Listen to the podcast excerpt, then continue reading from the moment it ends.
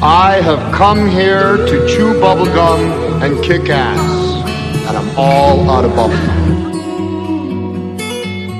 There are, of course, those who do not want us to speak.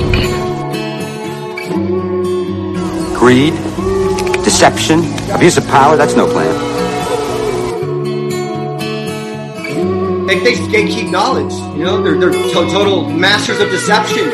They manipulate everything. You know, these, these pricks at the helm have lied to us. It's... I did not have sexual relations with that woman, Miss Lewinsky. I never told anybody to lie, not a single time, never. These allegations are false, and I need to go back to work for the American people. They're, they're setting it up for the Great Deception. Yeah, yeah. I mean, it, it all revolves around the Great Deception. Yeah, right? it, bingo. And L A and I talked about that. I said, L A, is this the Great Deception? And he didn't hesitate. He said, absolutely.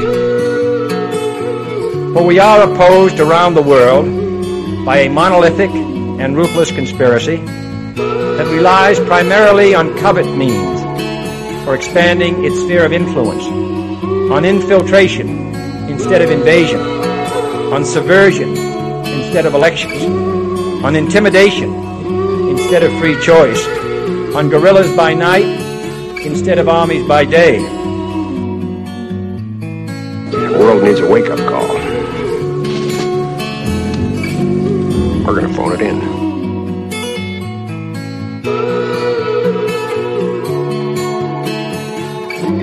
And welcome to the Great Deception Podcast. I'm your host, Matt. Thanks for joining me. It's Saturday night. I just got my son to bed, and I've been getting a lot of questions about um, the latest Ewaranon video on the lost history of flat, you know what? And uh, some people were asking, you know, what's my take on it? What do you think? And honestly, guys, uh, To, to be honest, I felt like it was like watching the last episode of Game of Thrones or The Sopranos. Um, just a an abrupt ending that was rushed. Uh, I don't think it had as much substance as the other material that was presented. So I really have mixed emotions on it, because on one hand, He he makes some very valid points, some very good points that a lot of people need to take into consideration. Um, but then on the other hand, you know, he kind of gives some weak arguments as to this drastic change. And, you know, and he, it's full of contradictions. I mean, it's one giant contradiction is really what it is. Um, and as we go through it, you know, we'll we'll look at it a little bit more. But uh, one of the things I really wanted to uh, go into was, you know, there is some good in this. But but here's the thing. For those of you who haven't uh, listened to it, I'm talking about the latest Ewaranon video. It's episode four, the end. Um And I'll have the link in the description if you haven't watched it, so you can go watch it first and then listen and wa- or watch this. But what it is, is, is this is the guy who made, you know, ten to twenty hours worth of lost history videos and seemed very researched, seemed very knowledgeable on a lot of these topics. Um, and then all of a sudden, last week, he comes out and he all of a sudden says, you know, that we're lazy, we're stupid, we're fools, we're sheep, we're stagnant, we're selective, we're weak, um, re- regarding alternate history. And, you know, I, I agree with him in a sense that, you know, people need to do their research. People need to break the cognitive dissonance and, and stop hitching their wagon to a theory and acting as if it's fact. Guys, one of the things, the mantra of this show is question everything, right? I don't claim to know anything. Right. And that's what I've told you from day one. What I am doing is is twofold. One, I'm presenting you with what I'm finding out in the research that I'm doing. And two, I'm asking questions and hoping that others will will join the journey and start digging along as well, because we've noticed holes in the narrative, his story. Okay, and that's one of the problems that I have with this, is that at one point he almost says, you know, we should trust the narrative.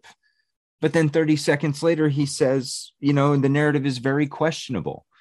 So it's like he's all over the place here. And I was, you know, I don't know what happened. I don't know what's going on. Uh, you know, some of the good points he makes is that we have to break the cognitive dissonance, right? There's too many people that are hitched to things. And when ideas are, are brought up and, and, and thing evidence is presented, they cannot adjust. They cannot admit they're wrong. And that's a big problem. Okay. That's a major issue we have here, is that people, and the other thing that, you know, where I highly agree with him is on the whole point of generalizations, right? You cannot make any generalizations about anything. You, you know, I mean, that's just, these large blanket statements are just destined to fail. So, I mean, I agree with him on that sense, but he uses that to attack, um, you know, certain aspects of this. But I, I think that anyone that has any sort of credibility in the community would agree that all of these are asinine statements, that you can't make these general statements that, you know, just because there's buildings all over the place that look alike, that, um, you know, it had to be a one world civilization, or, you know, all uh, mountains are melted buildings. And, you know, it's just all these things that, you know, I understand that he went through and did fourteen hours worth of stuff. And now he's realizing, hey, maybe there were some holes in it. Okay, that's fine. I have no problem with anyone admitting that they're wrong, because I, I'm the first one to admit when I'm wrong, and I expect others to do that. But at the same time, to go, to throw away it all, you know, you just threw away the baby with the bathwater right there. He just basically discredited everything that he did and said it was just rife with errors. And I find that hard to believe. For someone who, to do twenty hours, guys, he's doing hundreds of hours of research. Now, it's they, it's not he, it's multiple people. We here's another thing. Who is Ewar? We never see his face. He has like a cult icon following where people, you know, I, and I enjoy his work. You know, I shared his work because it brought up some great questions. But I never said this is facts. I never took it as the truth. Um, so, you know, for him to start bashing people and bashing topics, who cares? You know, that's his opinion. Everyone's entitled to their opinion. And I would say, you know, to those of you who are kind of butthurt right now because you put all your eggs in the Ewar basket and now see that, you know, he's backtracking on a lot of what he said. And, uh, you know, you got, it's the Trump thing again, guys. Stop putting all your faith in one person.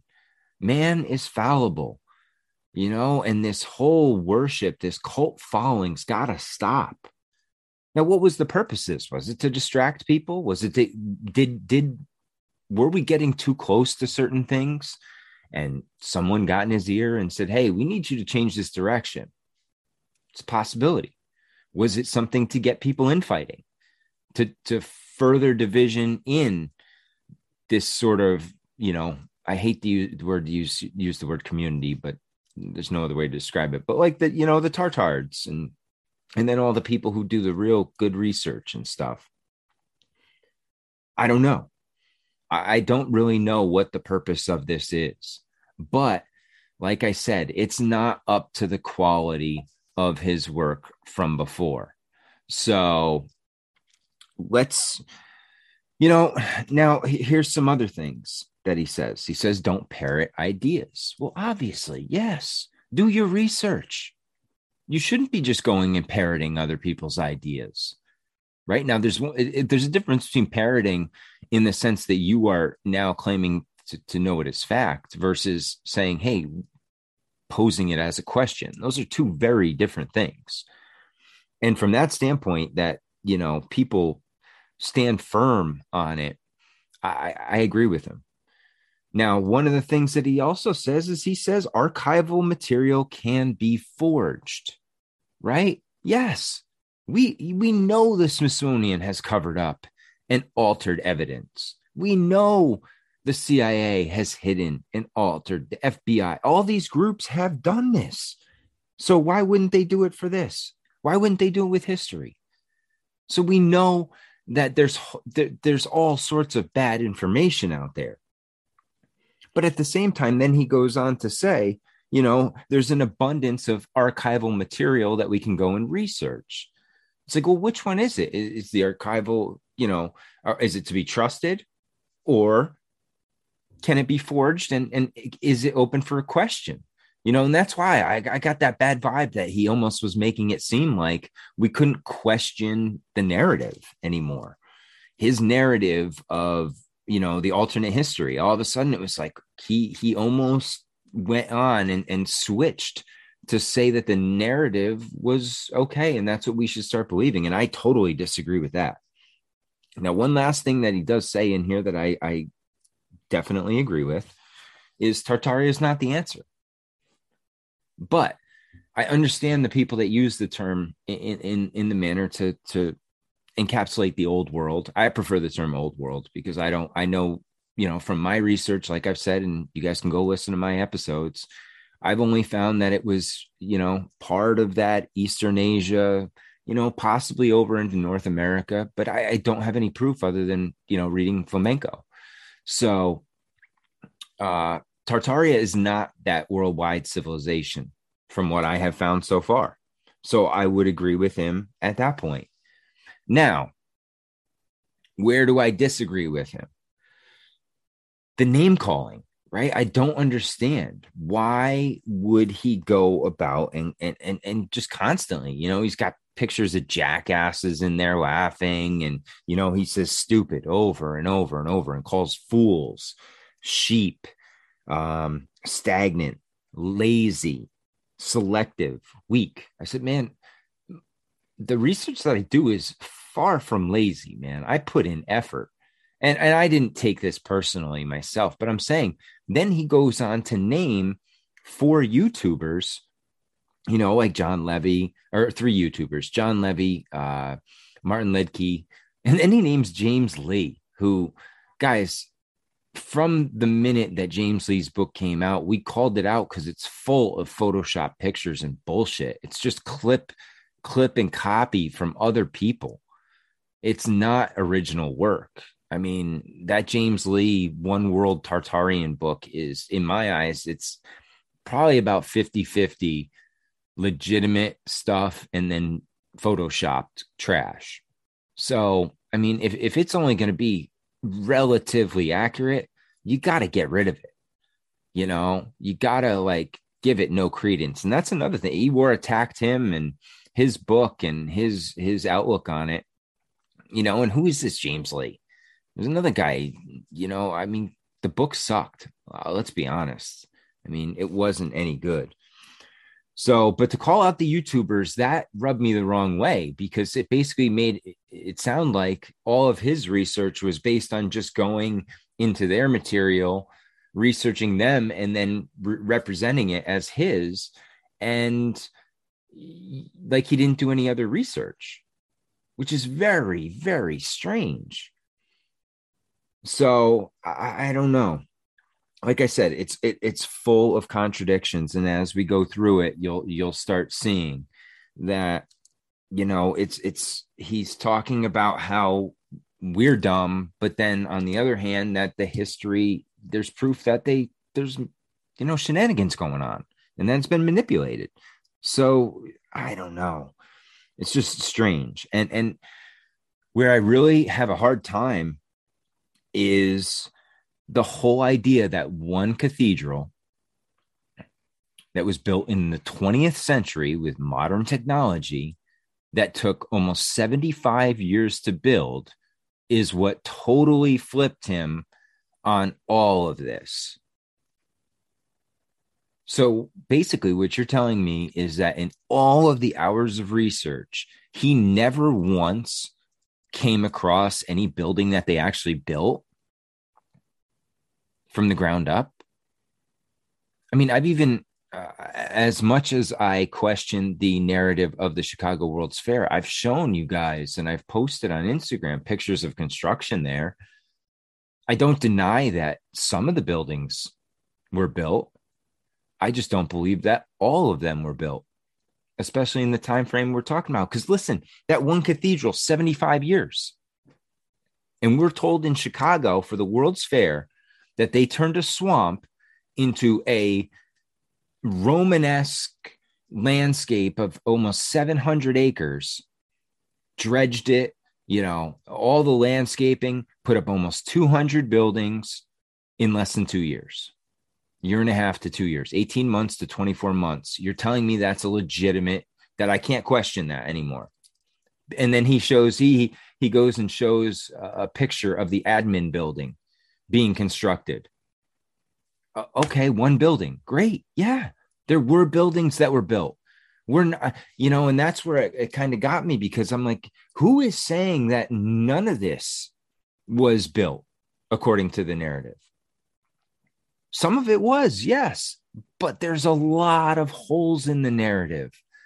There's a lot of questions that people have, and it's not answered by what was presented. So I, I just found that really, really tough to, to deal with, because that one, I mean, we're talking modern tech. Yeah, in, in, in And he even then goes on to contradict himself, talking about how they refurbished one of the cathedrals in seven to ten years. So it's like, which one is it, my man?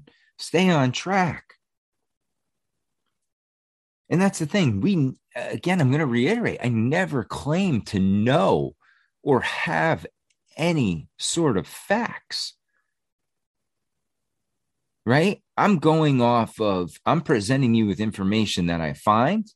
And, and and putting it together. I, I don't know, though. No one knows. It's, you know, and that's what he even says, you know, lo- anything, uh, lost time is lost. You know, there's no one around from that era anymore that could give us firsthand account. So we have to do our research. And anyone that does tell you they know, they're either a liar or they're totally full of shit. So stay away from them, because any any of these people that say they know for a fact, or it has to be, they're lying. Okay? The, anything is possible at this point. And we have to be open to that. And guys, the hardest thing to do is to fall on your sword and admit that you're wrong.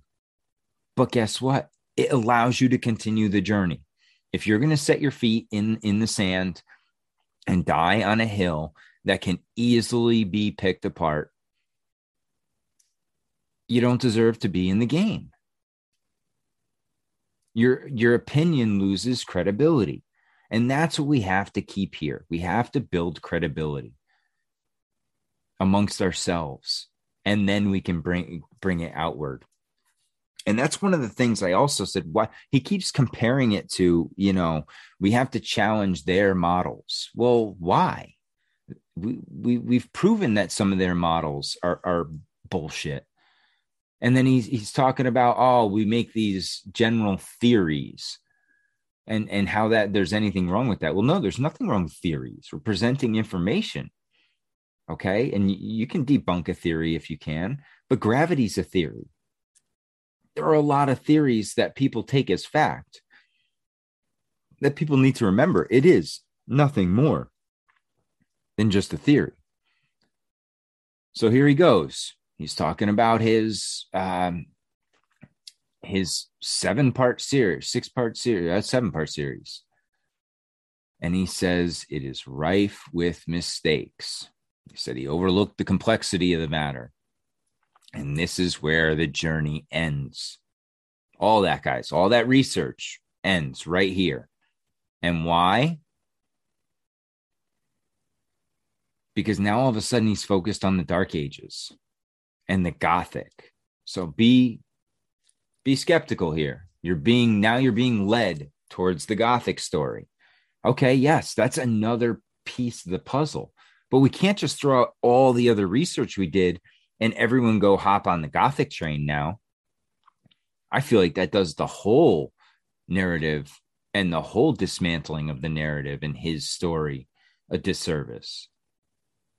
I mean, I, I, I I'm not going to lie to you. I just, about a month ago, I ordered one, two, three, four Gothic cathedral, Gothic architecture books um, because I was interested in it. And, and I'm going to start digging into it. Not now, obviously, right away, because I got other things I want to get at. But, you know, he he's he hasn't reinvented the wheel here either. So just remember, guys, this is just one person's opinion on the matter. And so now he's going into the labyrinth of the lost guild. I'm always skeptical going in labyrinths, guys. You know, keys in the middle, symbolism, I don't know.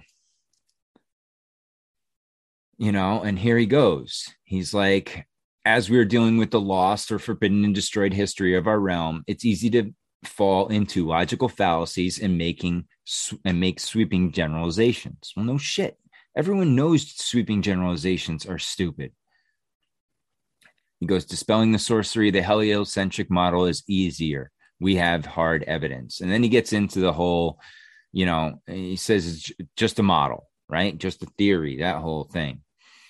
Um, and then he gets into the whole, you know, Earth, you know, being flat versus round. It is what it is. I'm not getting into that. But then he says any alternative model needs to do two things. It needs to challenge the dominant model. He goes, and, and this includes being powerful enough to wake up anyone indoctrinated by the dominant model. I don't agree with that. Why do you have to wake them up? If if it if it it's good and it's legitimate and they don't believe it, it's still good and legitimate.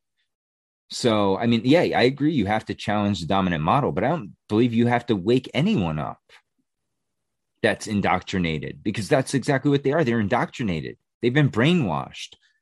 And just because you can't unbrainwash them doesn't take any credibility away from you. I mean, that just doesn't make any sense to me. And he goes, reflect reality as realistically as possible. Yeah, I mean, that's common sense. He goes, our mode of investigation primarily consists of locating anomalies, connecting dots, and using our imaginations. Yes. Yes. And, and digging through the evidence, the books. He goes, the historical nar- narrative surrounding mankind's uh, technological and engineering advancement is a lie. Therefore, all of historical narrative is a lie. Now, come on. Let's be real here. Is that is that what we're we're we're, we're believing these days? Because one thing's true or, or false, everything's false. I mean, that's just childish. Many structures show red brick under their facades. Therefore, all architecture was constructed in red brick. Again, no one is saying this that I know that has any sort of credibility. Many rock formations resemble melted buildings. Therefore, all mountains and land masses are melted buildings. Again, I love red bricks. I find his work entertaining. Do I believe it? No, I don't think every mountain is a melted building. Do I have proof? No. Does he have proof that they are? No. It's something that discusses back and forth. Now, to make a generalization, that all makes you sound stupid because th- there are no absolutes. Okay, the letter J appears in front of many dates. This means it was the millennial reign of Jesus. Okay, not everybody's saying that. It could be Janus. It could be some sort of other marker. And he goes, there exists a lot of counter evidence that can dispel these generalizations quite quickly. Now, where is it? Here. He goes, there is an abundance of archival material, especially from the last five hundred years, that demonstrates that not all the historical narrative is false. Well, which is it? Can archival material be forged? Or does it demonstrate that not all? It does demonstrate that not all. No one's saying all of the historical narrative is false, because it's not all false. There is some, but there's a lot of the stories that are made up. And to just to dismay that and act like there weren't, you know, monks and and people of the clergy that were writing nonstop, publishing books, rewriting, translating. A lot gets lost in translation, guys. Whether it was intentional or unintentional, things get lost in translation. So archival material that has been translated from the original source is no longer as accurate as the original source. It's flawed. Here we go again. There are many structures that are not facaded or made out of red brick, but other types of stone, such as sandstone. No shit. I mean, come on. This is just so stupid. It's such a weak argument.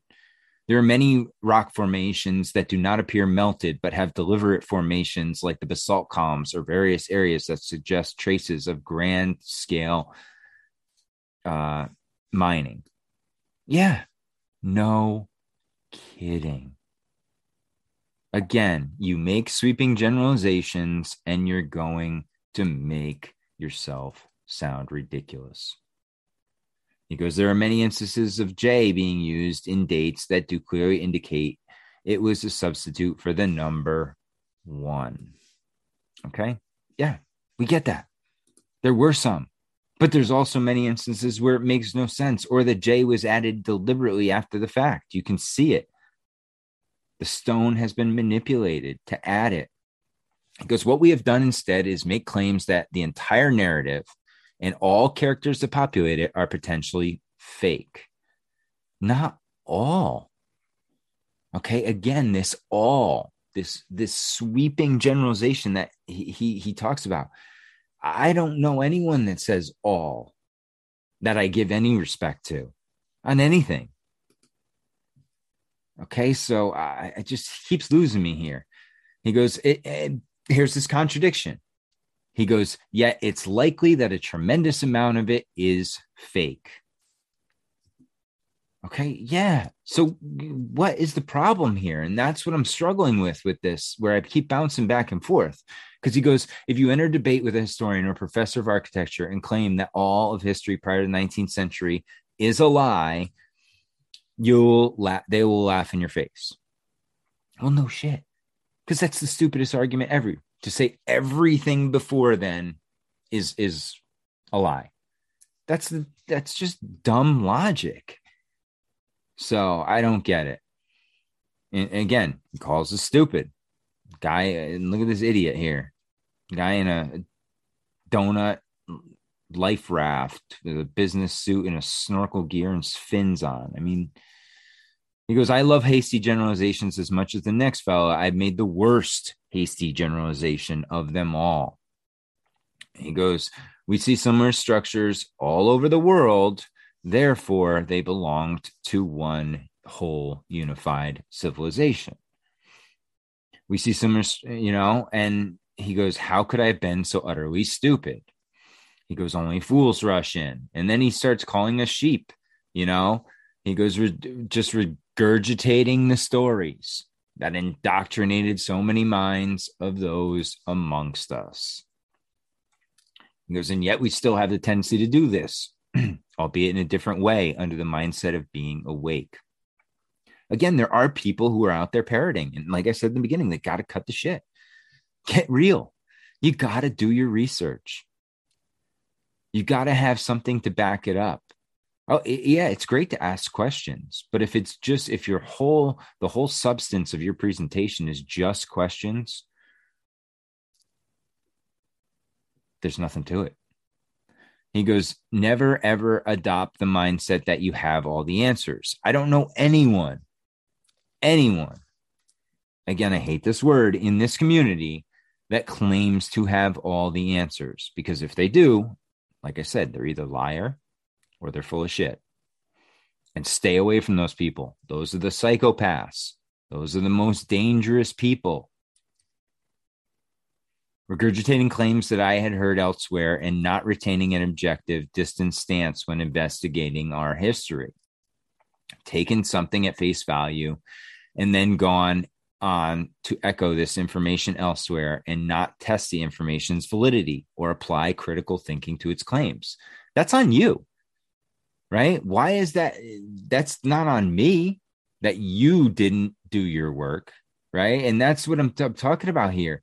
If if he's telling us that for those videos, he just simply went and watched some videos and then parroted without doing any actual research, well, then shame on you. That's that's not how this works. He goes, who suffers from a statement like that? And he talks about cognitive dissonance. Yeah. You got to be able to, to change your mindset when new evidence is presented, or at least consider the evidence, right? Again, you cannot hitch your, your wheels, your wagon to one theory. And here we go. Here's what changed it all. He chose to go to Liverpool Cathedral in a synchronicity that changed L H F E forever. Okay, he goes in and he says, oh, this has to be old world tech. It's a great impossibility. Again, it's the, these, these, we might as well have said, oh, horse and buggy. But yet, this is twentieth century, guys. So let's be real. He goes, as I entered the gift shop to see if they sold any photographic prints, a book caught my eye, The Building of Liverpool Cathedral by Paul, uh, Peter Kennerly. Okay. And there's pictures that it was built in the twentieth century.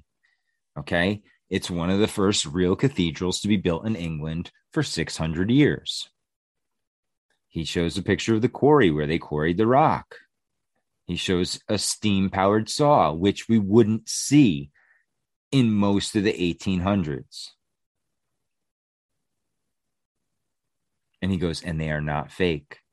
Oh my gosh, you found construction photos that aren't fake? You mean there's there's there's actually construction photos of buildings out there? I mean, come on. This is this is asinine. That little book from the gift shop haunted my mind. I couldn't find a way to justify the construction of this structure. Why not? It's the twentieth century. Like, I get it.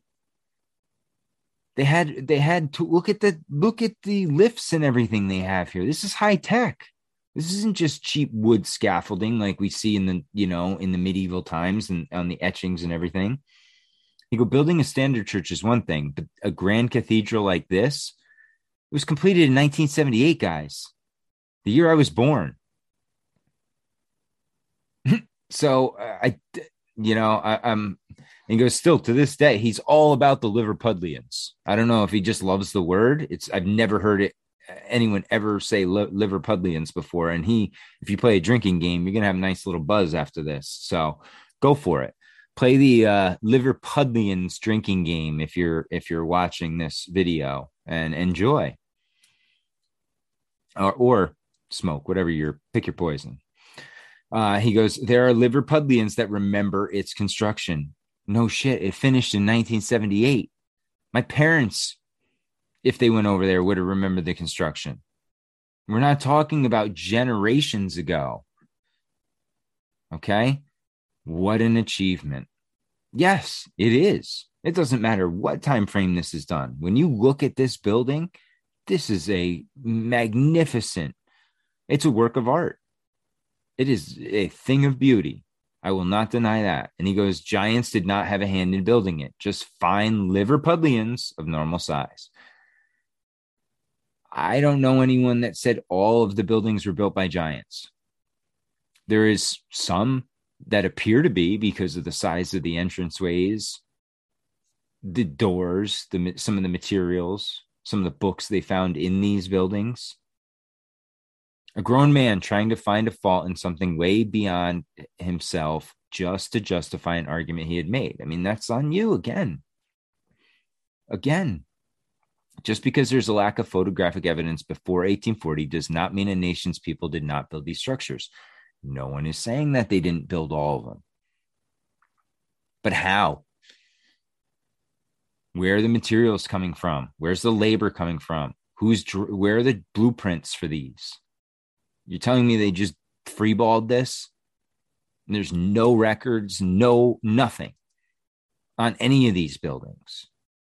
They just managed to pull this off, and in record times. That's where a lot of, and listen, I, I believe a lot of these buildings were built, but not in the time frame we're given. It just doesn't make sense with the technology at hand, the labor available, the skilled labor available at the time, the the amount of resources you would need. It just doesn't doesn't seem feasible. And I have not found any proof to back it up yet that it is legitimate. Everything that I've read, especially on the World's Fairs, is that those stories are full of holes. It says, have you become accidentally complicit in an act that could potentially erase not only your own history, but also those of other nations? So now he's spinning it on you and saying, are you the problem? Okay, that's no, no, not at all. Have we looked into the history of these structures enough to make any kind of assertion that the an entirely different people and society built them? It depends which buildings. Again, you're making a vast generalization here.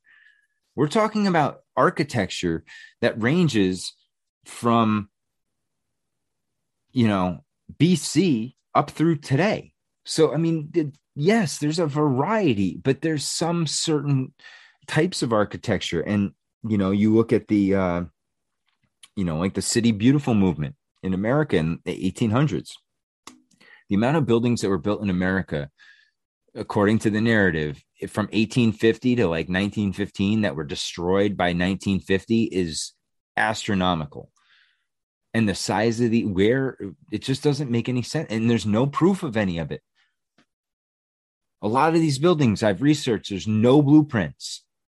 Okay. There's nothing. I've, I've read uh, two books now on John Welburn Root, one of the biggest architects on the Chicago World Fair, and there is not one mention of the actual construction itself.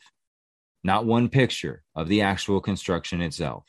Now, I got another book to read on Daniel Burnham called The Plan of Chicago to see, you know, if there's anything in there of any any value. But guys, these are the architects. You would think that they they would have some blueprints. No, uh, John Root, he drew everything on a brown paper bag. Yeah. Yeah, that's it. We just designed the entire Chicago World's Fair on brown paper bags. That makes sense, guys. That doesn't seem legitimate to me at all. He goes, have your investigative pursuits become so stagnant, here we go, lazy and selective that you find yourself deliberately ignoring instances such as the construction of the Liverpool Cathedral? What a mistake. What a sin. Hey, again, that's that's the generalization. If you're going to fall into the categories and generalizations, you are guilty of this. He goes, I plan to demonstrate that these structures were not put up at the hands of some mythical one-world unified civilization. It's so important not to be hasty and come to generalized conclusion when looking into the origin of some of these structures. And here we go. His buddy, James Lee. Okay. This guy has no credibility in my eyes. That book is is trash. It's just, you might as well go on Instagram and search hashtag Tartaria and just take all those photos and stories and put them in a book. And that's what this is. It's junk. He goes, whether intentionally or not, has the potential to cause injury or even erase your history. Again, he's, he's, he's, Threat, like threatening here. He's like, you know, it's your fault. You're going to cause people harm. Like he's like the, in, you know, all of a sudden this is misinformation. And yes, any generalization is misinformation. They made some wild generalizations about certain medical procedures and how they would safe and effective. Right. And, and that, you know, you would be protected. And we found that not to be true. No sweeping generalizations are legit. OK, so let's get back to it. It does not take much reading and digging to know that a claim like a one world civilization is not the answer.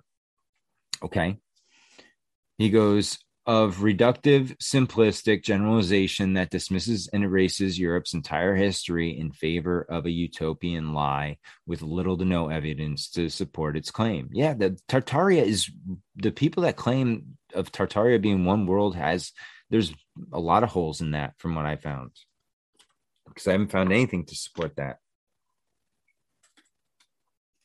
That Tartaria was anything more than, you know, an East Asian land.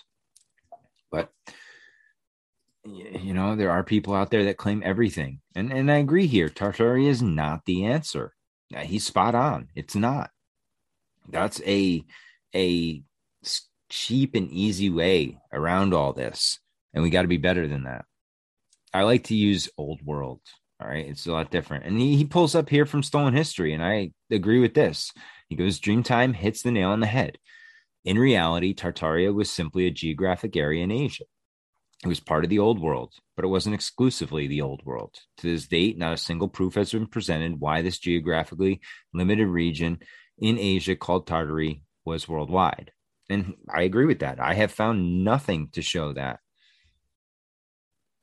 Tartaria's history as a nation and people is important and intertwined into the larger historical story of the Middle Ages, but is not the sole answer. Yeah, right? I, I agree.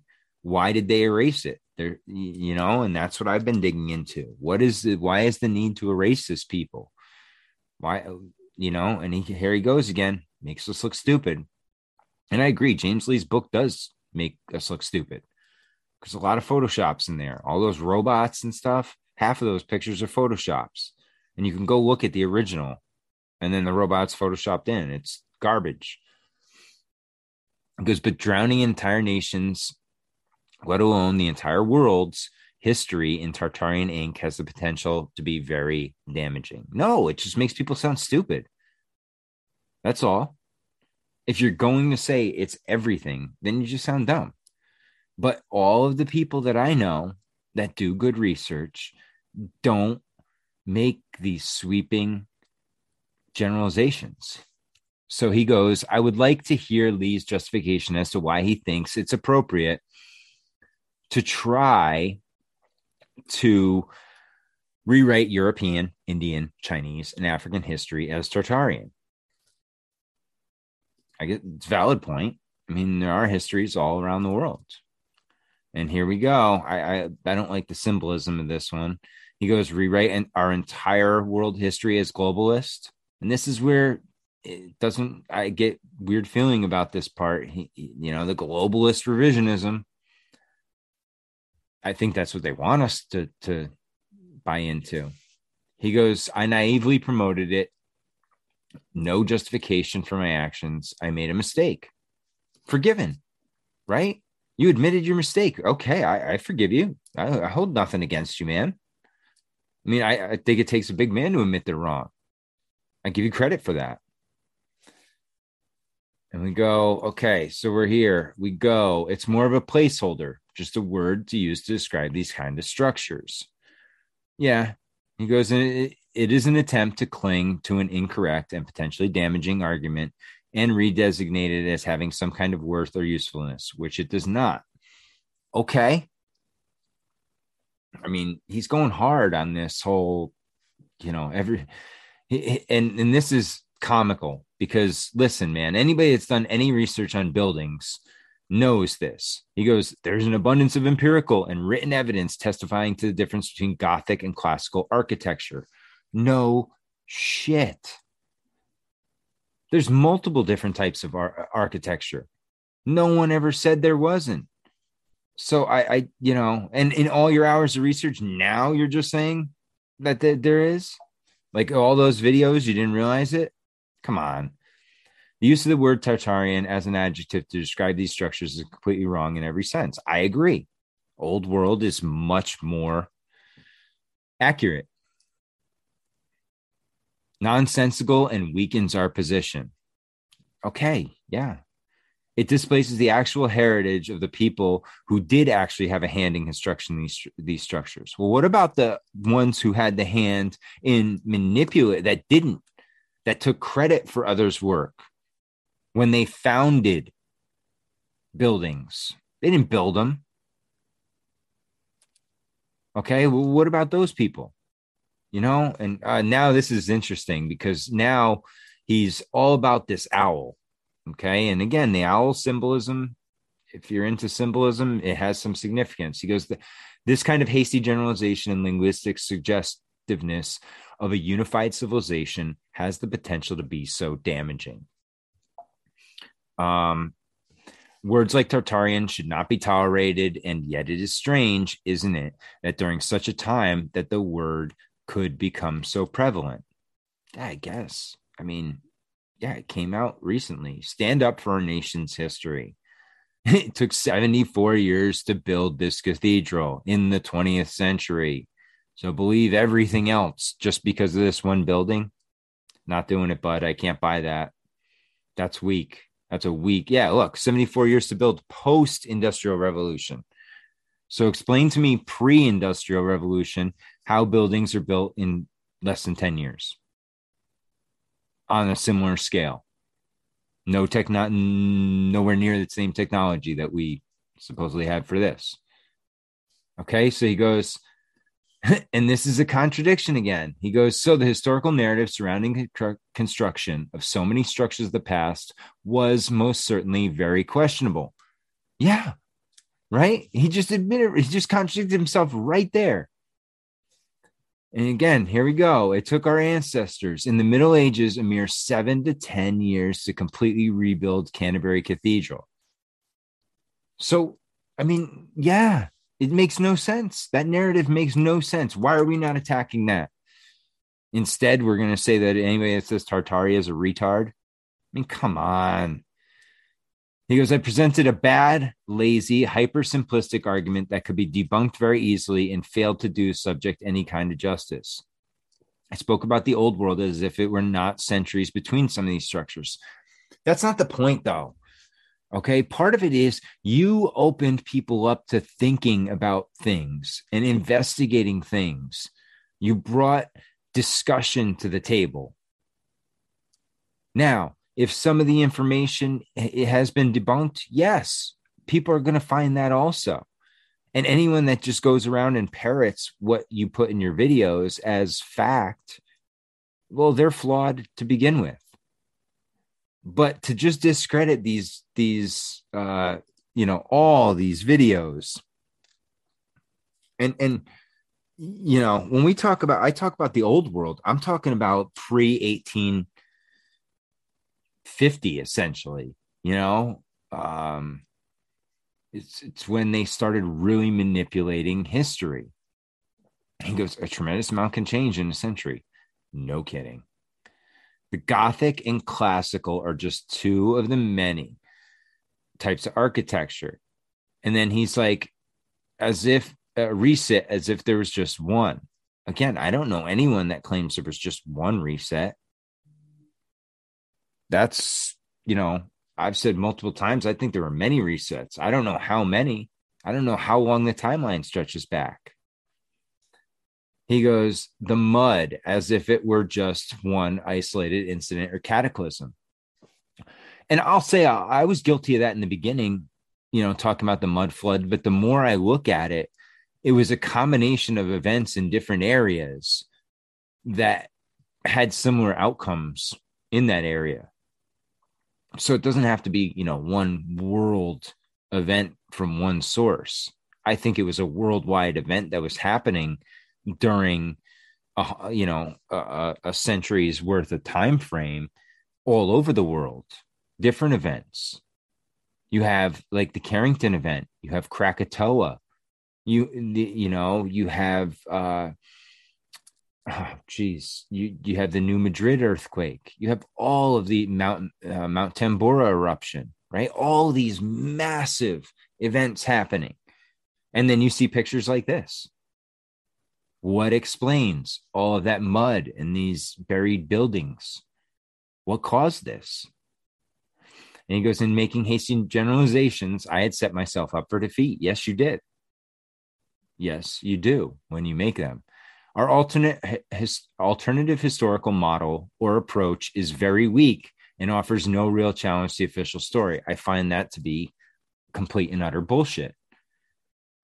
Overall, yeah, because th- guys, we're talking about thousands of years of history that they've had, and, and thousands of years they've had to write this and and and manipulate. And we're working uphill because a lot of the information now too has been censored and taken away, buried. What's in the Vatican archives? Why is that so locked up? Why can't we see that? What's in the Smithsonian? Why can't we see that information? So, you know, we're working behind the eight ball to start with because we don't have access to the real information. That's what they use to create his story. And now he gets into the awakened narrative. Pros: its ability to seize the attention of the recipient and wake them to the resp- uh, possibility of historical fabrication. Good. That's a great thing. Everybody should see that there's been manipulation. Two, it instills in the recipient a new or renewed vigor and passionate interest in architecture and history. Suddenly, a whole new world of inquiry opens up to the recipient with childlike wonder. That's beautiful. It's getting people to think, getting people to discuss, ask questions. That's what it's all about. He goes, cons. And then he only gave two pros. Okay. Cons: it takes hundreds, if not thousands of years worth of history and reduces it to generalization. No, certain people do that. Not everyone. And that's it. He's making generalizations here again. It ignores the majority of historical narrative in favor of the imagination. No, it, it doesn't. The, the, the historical narrative is rife with holes, rife with errors. Three, it tends to rewrite lost history in black and white terms. It's either or, good or bad, this or that. No, it's not. Anyone that do, has done any research will tell you it's not black and white. There's a ton of gray in this stuff, a ton of loose connections that you can make. Okay, it doesn't have to be yes or no. And that's what the other people want. They want it to be all or nothing. Either it is or it isn't. That's not the way it works.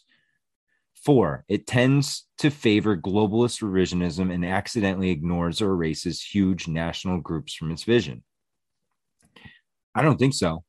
I think the narrative that we're under, that, that we've been taught, has erased huge national groups from its vision. I mean, they admitted they erased Tartaria. How many other civilizations? How often do you hear about the Moors in America? How often do you hear about giants? Giant bones, the mound people, you know, all this stuff that there is evidence to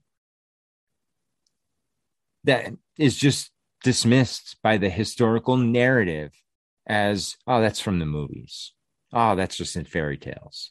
Come on, guys. We got, I mean, you got to be better than this. And he goes, it is wrong. No, I, I, I disagree.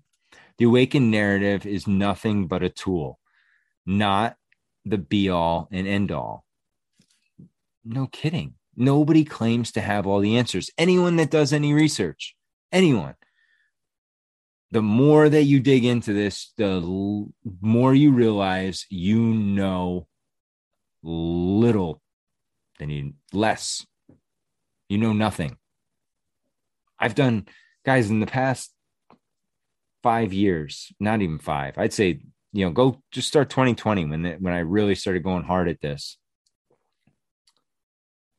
Putting in thousands of hours into this stuff, reading, researching, putting together presentations, talking with other people. And, you know,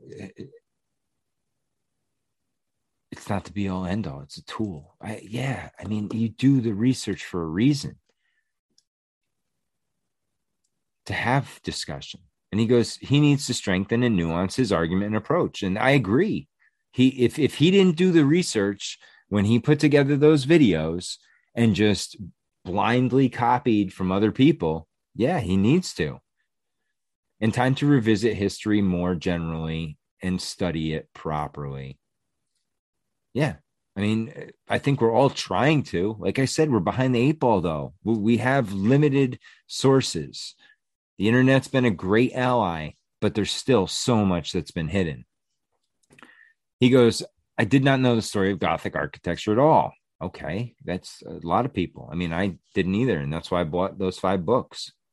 I wanted to know why there was an agenda to eradicate, erase, and rewrite the Gothic, why the Dark Ages were surrounded in foggy obscurity. We just said that that we're supposed to trust the narrative. And if they had eradicated, erased, and rewrote Gothic, why are we trusting the narrative? It, this just, and this whole focus on the Gothic, like this is some new awakening, like it's been around forever. And here, here's the question. Did architecture once hold a lost function that has been hidden from us? That's the question we're all asking. Did cathedrals hold a mystery? He goes, but that doesn't mean the cathedral as a form and in and of itself does not have a long lost function. And I agree. We've looked at that with the different, uh, different frequencies, right? You look at the windows, you look at the design of the architecture, the layout, you look at the organs inside, the bells, the church bells that are used. They were places of healing, folks. And there was a reason, not because they wanted to tell you time, that the bells would ring on the hour. If the research that people have done is correct, the, those churches could have emanated with cymatic frequencies, healing frequencies that would have helped the people. There's such thing as healing frequencies, people. I mean, go, go Google it. Go look at YouTube. You'll find cymatic frequencies and their healing properties. Well, that's what these things were. One of the functions. They were multifunction guys. They didn't put all this stuff up just for aesthetics and looks. I mean, these things were a pretty penny to invest in. Okay, he goes, was reset my own mind to take it back to a blank slate, a tabula rasa, and try to read the architecture, to listen to what its stone was trying to tell me. I love that approach. And to listen to the stone honestly and not try to make it work with the narrative or theory that I'd like it to work with. Excellent. That's the approach we should all take. Don't try to put things into our box. Find your box and see if it fits or it doesn't fit. And if it doesn't, it's just as valid as if it does. You know, if it, I mean, if it doesn't from a contradictory standpoint, that just makes it just as valid as the information that you find that makes it valid in your eyes. Narrative or storytelling is so powerful in its ability to be convincing and authoritative. This is why history is very susceptible to corruption and falsification.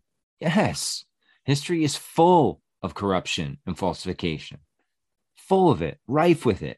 He goes, the printed word killed the building. And this is Victor Hugo that said that. Very, very wise take on that. He goes, I still had to turn to narrative and try and tell Gothic stories. Architect, why are you turning to the narrative? You, you just said right here, the narrative is very susceptible to corruption and falsification. So again, this is where I don't understand what he's doing here. It's, it's weak. I still had to use my imagination to make the vast amount of absences present. I still had to tell a story that will ultimately end up being that, just another story. That's what everything is. Everything is a story. It's from a certain person's perspective, point of view. It's our story. It's his story. It's your story. I mean, so much of our history has been buried in, here we go again, has been buried and destroyed because much of it has been fabricated because there are so many absences. Yes, which makes our job that much harder to fight the narrative because there's so much missing and there's no, we can't talk to these people anymore, long gone. There aren't people, there you go. There aren't people alive anymore to testify to the truths of the past. We will never be able to tell its story in a way that's accurate. Absolutely. We can't. Unless there are accounts locked in vaults somewhere under a tight key. But then how will we ever get our hands on them? How can we trust that they are legitimate? Exactly. Right? Who's to say they didn't forge them and put them away under lock and key so that when they are unveiled, that they, they're there for as a tool of deception. Quite possible. He goes, the search for truth in the great annals of history becomes the search for the Holy Grail. He goes, the problem, and the real problem is the Holy Grail, the truth. It hops delicately out of the way and disappears uh, into the night like a woodland doe. The truth is elusive, is what he's saying. If you're waiting for someone to appear in the godless cyberland and give you the truth, then you are really waiting for Godot. I agree, right? If you think you can just find it in, in, in, on the internet, you got to go out there. You got to go see some of these buildings. And that's one thing I plan to do here a little bit more is go in my area and, and you know, do the old proverbial boots on the ground. Go look at some of these. Go touch some of the stone. See what it feels like. Not just rely on the internet, which can be easily manipulated. You got to be able to see things with your own eyes. He goes, yeah, we got to dispel the lies, hold a critical light to some information, and try to piece a few things together. Any and all retellings of history will be part fictional and part factual, right? Yeah, exactly. As close to understanding this riddle without deluding myself or relying on the elements that I cannot evidence to stand up as a piece of alternative historiography. Okay, yeah, you have to have evidence to back up your arguments. You can't just make blind assertions. I'd be lying if I said that we will not need to rely on the imagination to make some uh, so many historical absences present. Yes. Because there's not documentation there, reliable documentation to back it up. So you have to do it. And so there's three things. He goes, what is a theory? Uh, what is theory in lacking evidence? Two, when a claim has evidence to support it, but requires development. And then you have three, when we have sufficient evidence. Those are three stages, right? He goes, I want my investigation to be a challenge to the official story. Congratulations. I mean, I, I, yeah, I think all of us are challenging the story, but the indoctrination is so heavy that you even see people like guys, guys like Graham Hancock and Randall Carlson, been doing this for decades, have tangible evidence, and the mainstream still won't accept it. They're still shunned. They're still frowned upon. So to, you know, to think that, you know, you or I is going to put up a major fight against the quote unquote official story, his story. No, we're just going to keep, you know, we're like those guys. We're like water, right? We're just going to find the path of least resistance and keep going. And eventually we're going to find a crack. We're going to break through, and then we're going to expose it for what it is. And he goes, why? Because the approach is weak and cannot take on history. The official story. It provides no challenge or pressure. I disagree. I have plenty of things that I can challenge the official story on. If we generalize that all history before the nineteenth century is fake, then we are left with a big open space of time with no individual characters in it. It's just a generalization. It's all bullshit. And as all stories need characters, when do we try to introduce one? Let's say someone like Charlemagne, all the opposition has to do is highlight that they're cherry picking. Okay, so then he's going to go on. Okay, so this is his argument. Okay, he's going to give us a handful of buildings, and I missed the U S Capitol. That was the first one. He goes, Canadian Parliament constructed in seven years, eighteen fifty-nine, eighteen sixty-six. He goes, the Tower Bridge was constructed eighteen sixty-four or eighteen eighty-six to eighteen ninety-four. Uh, Edmund Building. Uh, in the Chicago World's Fair. He goes, it was built in a year. He gives the, and I don't know how to pronounce this, the Vernway Dam, eighteen eighty-one to eighteen ninety, nine years to construct. And then he shows construction pictures. Okay, great. We, I don't disagree that some of this was built. Okay, but that's one building of two hundred you're showing me at the Chicago World's Fair. And you're showing me the skeleton of it. So who's to say they didn't strip it down to get to that point? I mean, there's just so many things with these, these pictures. I mean, and, and some of it is legitimate. Like we said, they did build stuff, right? We're not claiming that every building was fake, that they didn't build anything. No, they built stuff. But when you're telling me that an entire city is wiped out by a natural disaster, and within a decade, it is a booming city hosting World's Fairs, I have a problem with that narrative. And he goes, made claims that the vast amount of the nineteenth century and even twentieth century construction photographs are photoshopped and faked. I don't, I don't believe that either. I mean, we, we, I've mentioned a few times about Vanilla Sky effect, but I don't think there was a whole lot of photoshopping going on. I mean, I, I think there was some shenanigans going on in some photos, but the vast majority of them are actual photos. He goes, can we make a case for them being staged photos, that they're being uh, visual omissions and absences in regard to the means in which the structures were actually constructed and how the materials for the construction were procured and prepared? I mean, yeah, because look at a lot of the Chicago construction photos. There's no materials anywhere. They're just building the building. And I, I plan on doing a uh, episode just on the Chicago construction stuff, because I want to show people, yeah, look, there is.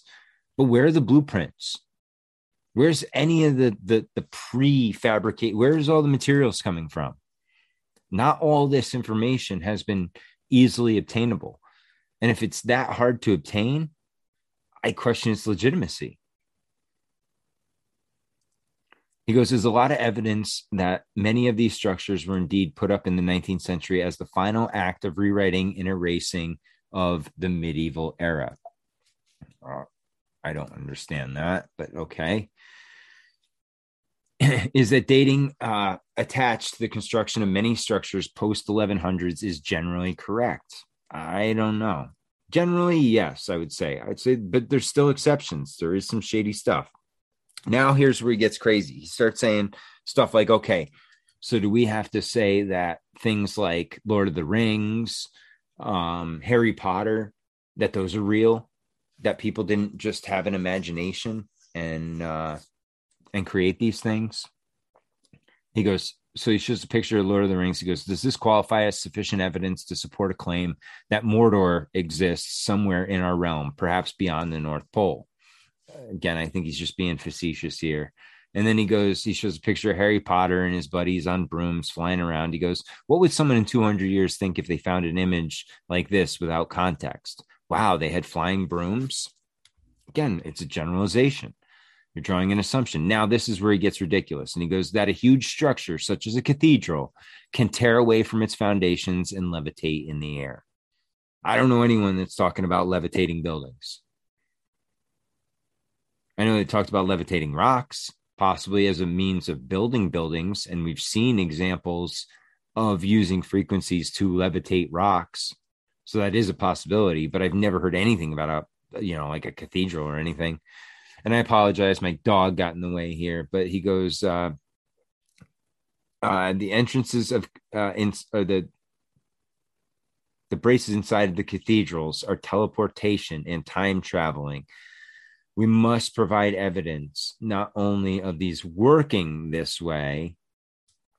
And he goes, yeah. And then he goes on to say, and while all these claims sound marvelous and they might offer some temporary escapism, they ultimately belong to the fantastical and should not be incorporated into any serious inquiry or argument that we make in terms of fabricated history.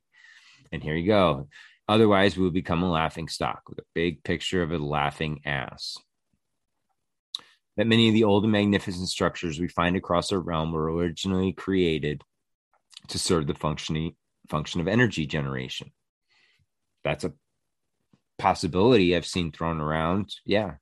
That they had techno, uh, technological role in the production of energy.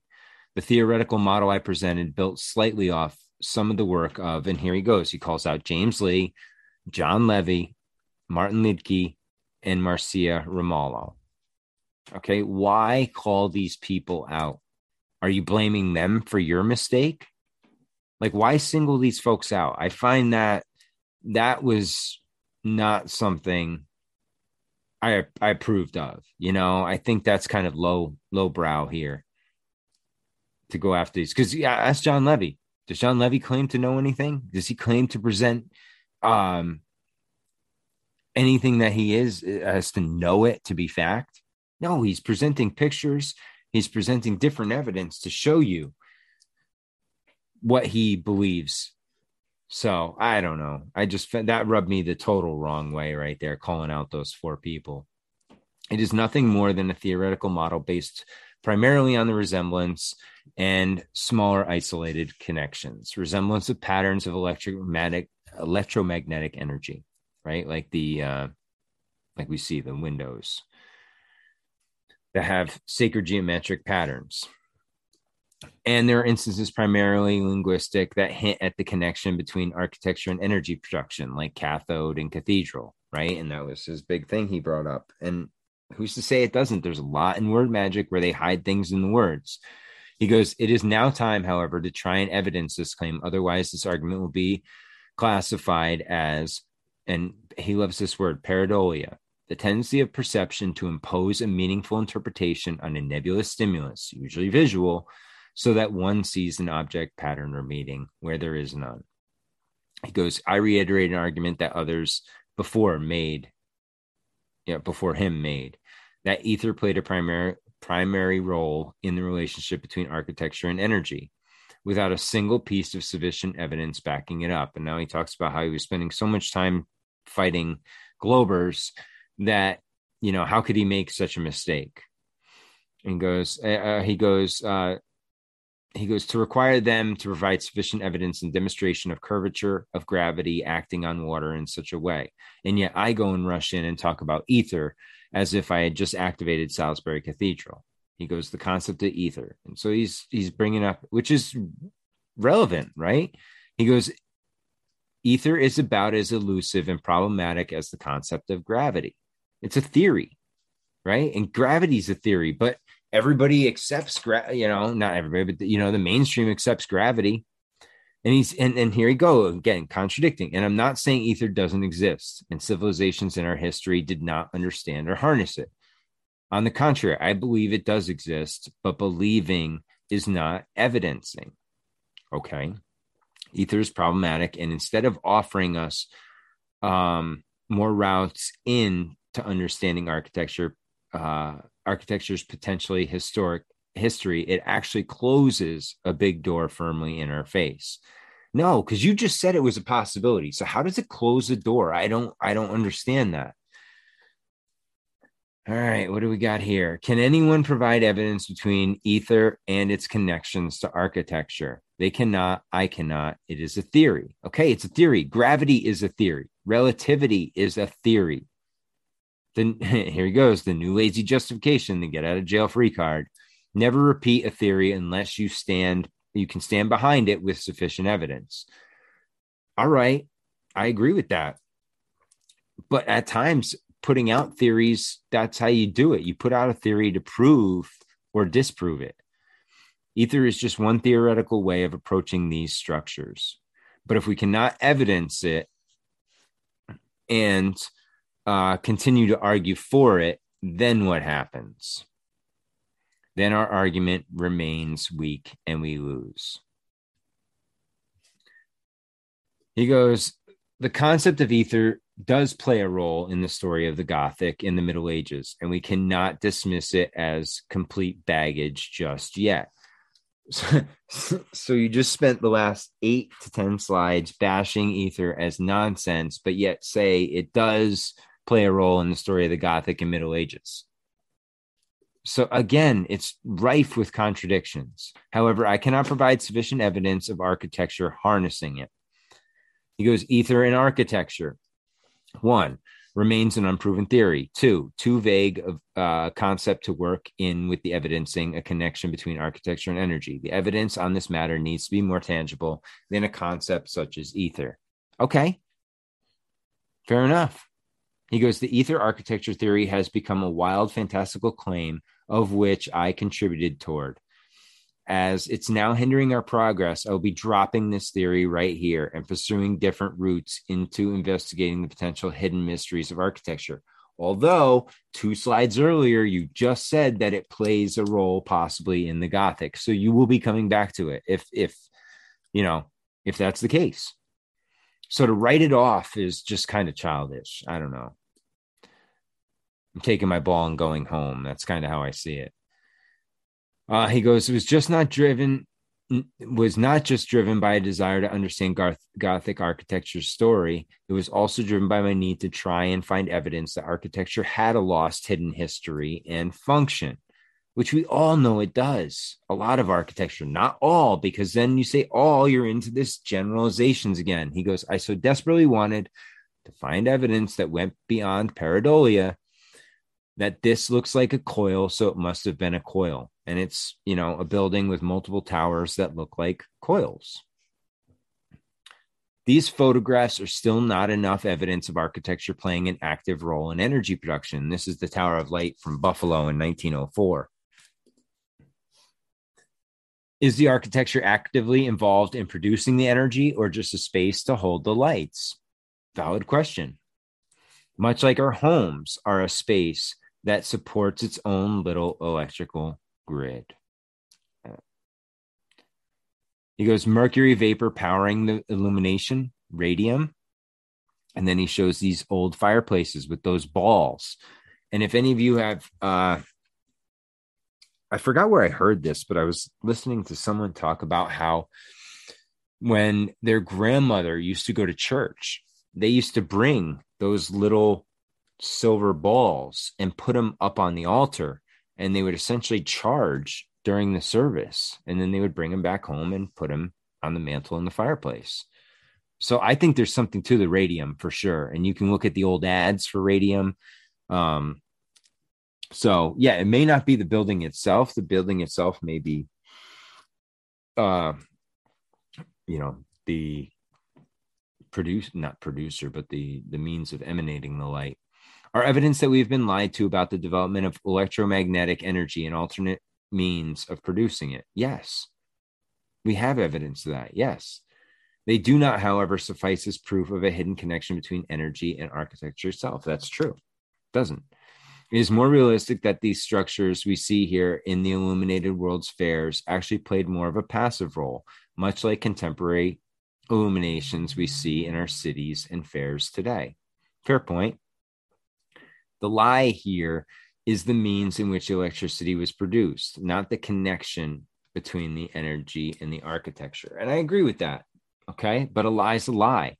So if they're lying about that, why couldn't they be lying about other things? And that's, you know, kind of the stance we're taking here to contradict them.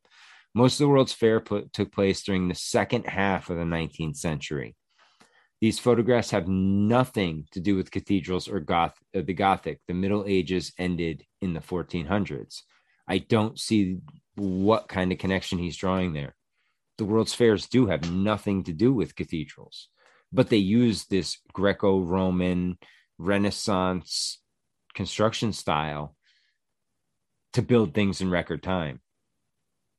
You know, I mean, look at this. This was all done in two years. Illumination. This is Buffalo. nineteen oh four again. Um, but all this was done in a couple of years. It's, I mean, it's, it's a miracle.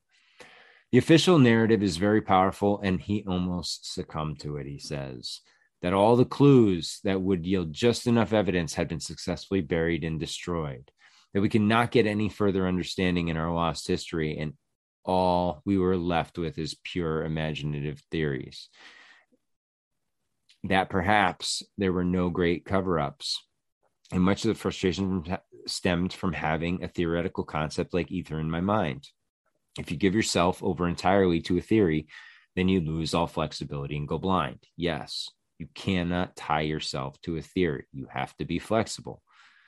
What if there are other things clearly hidden in plain sight that you cannot see them because your mind is too attached to a theory? That's it. Yeah, you're blinded by the light, right? What if there are other approaches and paths to take when trying to investigate architecture's potential hidden history? And then you have uh, Victor Hugo again. He goes that architecture functioned like a language before the Renaissance. I think on multiple fronts, it was a language. I think it was a healing language. I think it was a, you know, an expression. He goes, once I dropped the theory of ether, I began to see a little more clearly. The fog in front of my eyes began to dissipate. And the strangest thing of all is that I had always suspected. I just forgot my delusional obsession with ether. The best thing you can do is start applying heightened scrutiny to all information. Who, who hasn't been scrutinizing information from Jump Street? I mean, that's been everything that I do is I scrutinize. I'm trying to look at both sides. If someone presents a theory, then it needs to be evaluated properly. One, does it generalize too much? Two, does it make excuses for or ignore counter-arguments or evidence? Three, does it rely on fantastical claims without much factual or demonstrable em- evidence? And remember, resemblance does not count as primary evidence. It can only support evidence in a supplemental way. Yeah, and that's what a lot of the free energy architecture stuff is, is, is it looks like, right? We don't know that it functions like. And he says that right here. He goes, it may look like a magnet or a portal, but that does not mean it was one or ever acted like one. Okay, so that is the ride, the final ride of the last history of the flat Earth. So I'm interested to hear what you guys think about it. I know you all asked what my opinion was. And like I said, I had mixed emotions on it because he does make some very valid points in here. But to do a flip like this, again, over one book, after all of the research that they had supposedly done, seems a little skeptical to me. Doesn't sit well with me. Because you're telling me that in in in making all of those videos, all that research that went into it, you were assuming that none, zero of the buildings were actually built from the ground up. And if so, hey, you that's a huge assumption, you know, that was made incorrectly. But you know, like I said, I, I have said it since day one when I started looking into the Chicago Fair. And that's one of the, you know, when Howdy poses it, he gives three scenarios, right? That the buildings were built in the time that they say they were, which is nearly impossible, statistically impossible. That some of the buildings were built as they said they were, and some were there previously. Or that they just had some technology that allowed them to build these in a time frame that uh, would blow our minds today. I mean, think about that, guys. I mean, you look at Saint Louis in nineteen oh four, okay, the Saint Louis Exposition. Something like twelve to fifteen hundred buildings, over a thousand acres. And it was built in a couple years, guys. And we're talking about this cathedral here. And again, the the, the it's comparing apples and oranges because the two structures are very different. But the vast amount of labor, materials, everything needed to do it in two to three years, it just doesn't make sense. And even he says it in here. He's talking about how this one took seventy-five years, seventy-four, seventy-five years to build, but yet they redid Canterbury in seven to ten years. I mean, guys, there's just, it's rife with holes. And so what I do like about it, and, and I'm done ripping it. I'm done saying that, you know, I'm really disappointed and kind of disheartened by it ending like this, because I, I enjoyed the ride so much. To have it just end like this is, you know, it leaves you with an empty feeling. But at the same time, guys, it just tells you, it reiterates the point that you have to question everything. Everything and everyone. I don't care how much you like the information. I don't care how much you like my information. Question my shit, you know, because even though I'm getting it from sources, those sources might not be right. So I may be giving incorrect information, but I'm giving it credibly, you know, like uh, not disingenuously. I'm giving it based on what I've read and what I've come across in my research. So you need to do your research. You cannot make generalizations. Once you throw the word all in there, your argument loses a lot of credibility. Okay. You, you can't make these general, and you can't pair it. You got to come up with your own stuff. You can give other people credit for their work. Yeah. But you can't just blindly hear it and then go out and repeat it without doing any research on your own. That defeats the whole purpose of doing research and being credible, having credibility. And that's what this boils down to, guys. I want everybody to have credibility. The people that I listen to, I want them to be credible. If not, I'm not listening. Okay? When people start getting real crazy, I kind of tend to, you know, tune them out a little bit.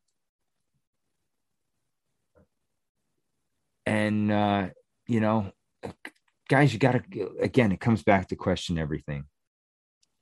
Like he said, material can be forged. The archives, there's forgeries in there. There's, we know there's fakes in there. There's stories of fakes in there. And we're not getting access to the Vatican archives anytime soon. We're not getting access to the Smithsonian anytime soon. But those places are hiding key evidence. And why? That's the question. That's why we're doing this. Why are they hiding it from us? And what are they hiding from us? That's what we want to know. It, that we're not asking very difficult questions. It's just that they do not want to provide the answer because it would cause problems for them. Ladies and gentlemen, I appreciate your time as always. Uh, this will be both in podcast form, and during the week, I will get it up on YouTube. It just takes a little while to post on YouTube. Um, so go check it out. Do me a favor. If you like it, give me a thumbs up, leave a review, leave a comment, share, spread the word. Okay. You can find me on Instagram at The Great Deception Podcast. You can find me on YouTube at The Great Deception Podcast. You can find me. I have a BitChute and Odyssey page that uh, I will start building up here in the near future. And then if you want to hit me up on email, the great deception podcast at gmail dot com. I really hope you guys enjoy this. Uh, I really hope you guys watch this. Um, and like I said, just question everything, because when it comes down to it, you can't just blind put blind faith in anything. You will get burned. And with that said, folks, stay strong and question everything.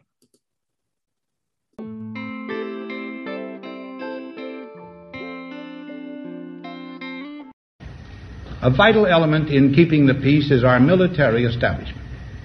Our arms must be mighty, ready for instant action, so that no potential aggressor may be tempted to risk his own destruction.